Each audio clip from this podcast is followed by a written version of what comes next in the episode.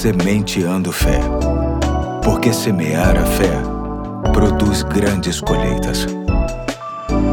Aqui é o Pastor Eduardo, hoje é quarta-feira, dia 21 de julho de 2021, dia em que completo 31 anos de feliz casamento com a Neiva e aproveito para dizer o quanto a amo e o quanto estou feliz por completarmos tão significativo tempo de matrimônio. Hoje, dando continuidade à série Sendo Fraco para Ser Forte, te peço que me acompanhe no texto base que se encontra em 2 Coríntios 12, 9 e 10, que diz: E disse-me: A minha graça te basta, porque o meu poder se aperfeiçoa na fraqueza.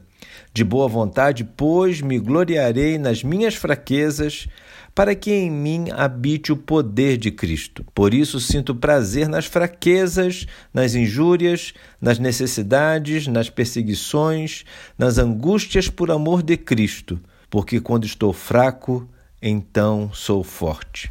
Paulo o apóstolo diz no texto que sentia prazer nas injúrias.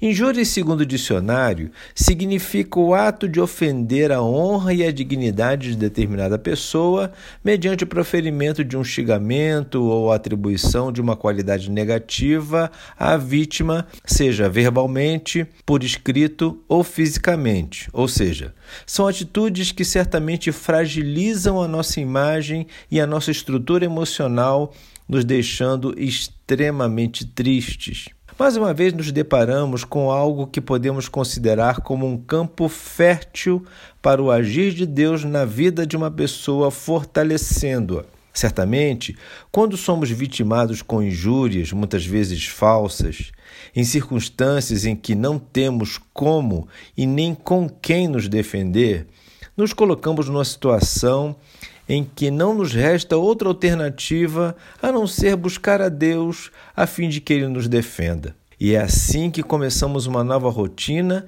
que certamente nos deixa renovados e confiantes no Senhor. Quando penso em injúria, penso em vulnerabilidade.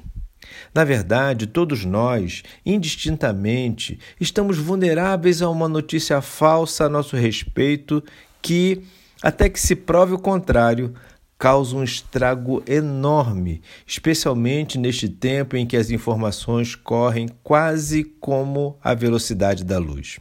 Só de pensar nesta possibilidade, percebemos o quanto somos fracos e o quanto dependemos da proteção de Deus para seguir a vida. Em Deus, somos protegidos. E mesmo que aconteça algo deste tipo conosco, sabemos que o nosso Deus não deixa os seus filhos sem uma justa justiça. Vamos orar por isso? Senhor Deus, te agradecemos em poder contar contigo, em Sua proteção, da possibilidade da injúria. E mesmo que ela venha acontecer, te agradecemos em podermos contar com a tua força e poder para erguermos a cabeça e continuarmos em frente. Em nome de Jesus. Amém.